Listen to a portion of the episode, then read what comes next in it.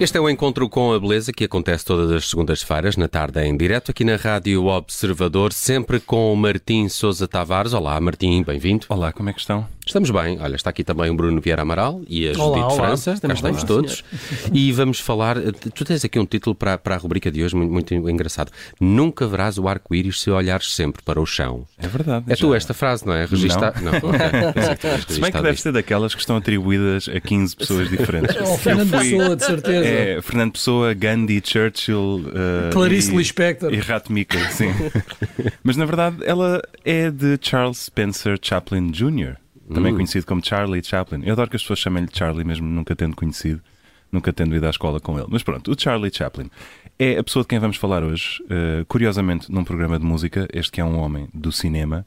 uh, mais nomeadamente até do cinema mudo, e a razão de ser é, é, hum, curiosa. Ele nasce em Londres em 1889, portanto, plena época vitoriana. E Mas morre uma- na Suíça, como os ricos. mas morre na não é? Suíça. exato. E o que é que terá acontecido Mas não queria é? morrer na Suíça. Pois, sim, sim. Mas o que é que terá acontecido entretanto? Ele tem uma infância digna de um romance do Charles Dickens. Eh, imaginem, final do século XIX, Londres, ele é. Do, do Charlie Dickens. Exatamente. Ahm, bravo, Bruno. Ahm, ele, ele é filho de pais que andavam mais ou menos no mundo da, do teatro, da música, aquela, aquela boémia. O pai dele era, tinha problemas com o álcool, era extremamente violento, morreu quando tinha ah, 38 anos de cirrose, portanto, dá-nos uma ideia do nível de vida que levava.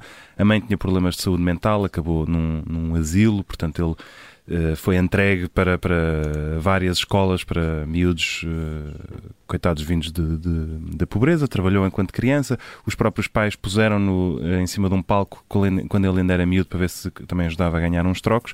E até parece que ele tinha jeito e entra por ali pela carreira de, de comediante e de cómico e de ator de vaudeville, que no fundo fazia um bocadinho de tudo. E aos 19 anos vai ter aqui um momento de viragem na vida dele porque assinou um contrato com o Fred Carno que era um ator de comédia vaudeville também e um empresário, hum, mas que é fundamental para a, nossa, para a nossa comédia hoje em dia, porque foi ele que inventou o ato de levar com uma tarte na cara. Ah, Portanto, exatamente, fez duas coisas importantes na vida. Há, há foi DJs isso. que vivem disso. Ah, há DJs, Ah, há, há um senhor chamado Steve Aoki que acho que também põe música, mas a grande atração é Ele leva com tartes na ah, cara? a tirar tartes Não, ao é público. políticos. Ou políticos, Ah, ao- não, não é esse a políticos. Não, Eh, não. ok. Não, é mesmo ao público. Pronto, tudo isto se deve a Fred Carno. Eu vi muitas tartes na cara no, no Tom and Jerry quando era miúdo. E bom, o que é certo é que com este contrato ele- o nosso Chaplin vai para os Estados Unidos, onde começa a aparecer em pequenas curtas-metragens e alguns filmes mudos, onde vai criando um personagem em que em inglês se chama The Tramp e que nós conhecemos como Charlot, que é este tipo ingênuo, trapalhão, pobrezito, mas muito bem intencionado. Também havia The Lady is a Tramp. Não, Sim, não é a mesma coisa. Acho que não é a mesma coisa. E os é Super igual. Tramp não são o Charlot em esteroides. Bom, o que é certo é que ele, ele é, é irresistível, aquele personagem que ainda hoje, passados mais de 100 anos, conhecemos e vai entrando em filmes curtos, que vão dos 5 aos 20 minutos, e que passavam nos cinemas entre reels de noticiários, outros cinemas, outros filmes de, de atores como Buster Keaton, enfim, estamos na, na era do cinema mudo. Em 1919 ele cria a sua própria produtora e começa a fazer muito dinheiro com alguns filmes, que já vão ser longas-metragens, feitos por ele próprio. Temos The Kid, em 21, Woman of Paris, em 23, depois o Gold Rush, famoso, 25, The Circus, em 28, City Lights, 31, Modern Times, 36 e O Great Dictator, em 1949. Importa dizer estes anos porque ele vai se manter no cinema mudo eh, durante muito mais tempo do que seria de esperar, porque entretanto o cinema já tinha passado para os chamados talkies a partir dos anos final dos anos 20 e ele continua a fazer eh, cinema mudo. Ele só vai fazer um filme falado no Great Dictator, que até tem aquele famoso monólogo dele no fim, o discurso. E depois, pronto, vai Tem ser aquela vítima... cena também com o balão, não é? É com o delicioso, balão. É delicioso. E é engraçado porque ele já usava aquele bigodinho e tanta gente lhe deve ter dito: Olha, que tens um bigode a Hitler. Ah, é? Então vou fazer um filme a gozar com Já o Hitler agora.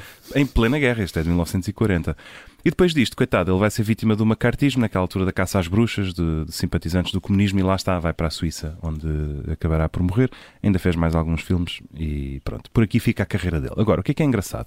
Ele, como veem, não, não fez imensos filmes, porque ele trabalhava de forma muito meticulosa. Ele escrevia-os, dirigia-os, representava neles, fazia a montagem e a edição e também criava a música, que é engraçado. Compositor? Ele, ele- ele era compositor, só que é aqui que eu quero chegar, porque ele como, como disse, ele nunca teve uma, uma educação esmerada. Aliás, ele pode-se mesmo dizer que nunca teve educação. Ele começou logo a trabalhar em criança, mas os pais eram cantores também, amadores, etc. Portanto, ele tinha um bom ouvido, sabia cantar, sabia, como se diz, sacar as coisas de ouvido e arranhava ali uns acordes na guitarra, no piano, no violoncelo. Assim que ele ganhou o seu primeiro milhão de dólares, instalou um órgão de tubos, nada menos do que na sua mansão em Beverly Hills. Não sabia ler música, mas tirava as coisas do ouvido e, assobiando, cantando e trauteando, dizia aos compositores como é que queria a música deles. E, portanto, eles acabavam por escrever as suas bandas sonoras. E ele, logo a partir de 1921, com o seu primeiro filme, The Kid, em nome próprio, ele vai dar a si próprio os créditos da autoria da música. O que faz com que algumas pessoas também fiquem tipo, opá, mas estás a exagerar porque ele citava muita música popular, nomeadamente no City Lights, há muitas canções, e ele diz, não, não, eu é que sou autor disto tudo, porque está ali uma, uma grande mistura. Portanto, vamos nós ouvir esta música que saiu de, do cérebro deste homem genial e um homem maravilhoso. Um, eu escolhi o filme The Kid, precisamente por ser o primeiro e porque tem uma banda sonora lindíssima que se presta a esta estética de anos 20, cinema mudo e uma história belíssima. Para quem a conhecer, quem não conhecer, já digo o que é.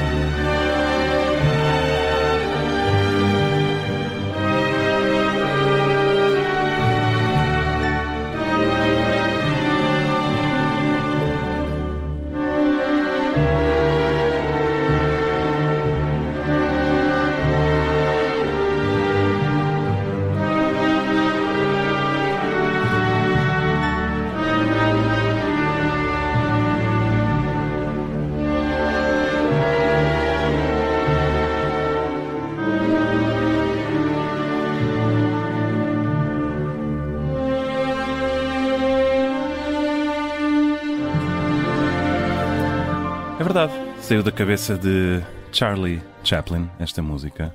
E não está nada E é mal. muito bonita. E é muito, muito bonita. Não, É, sim, não senhor. está nada Nunca mal. vi o da Aprovado, aprovado. É? Tinha talento, o rapaz tinha talento. Sim. Pois tinha. E a razão pela qual eu, eu o trago aqui, para já acho este filme muito bonito. É um filme autobiográfico. Ele tinha perdido um filho uh, pouco tempo antes de começar a rodar o filme. E isto é sobre a adoção de uma criança que é abandonada. E no fundo, ele, o Charlot, fica com este miúdo. Eles são uma espécie de equipa improvável. Mas para mim, o Charlie Chaplin é o contrário do Beethoven. Porque o Beethoven é aquele homem que tinha todo o treino, toda a capacidade técnica, mas que foi traído pela natureza, ficou surdo e, portanto, teve de compor sendo surdo. O Charlie Chaplin é o contrário, é um homem que tem todo o talento e predisposição, mas foi traído pela vida, ao não ter educação, Uhum. ao não ter tido nunca a oportunidade de aprender a tocar um instrumento e aprender a compor.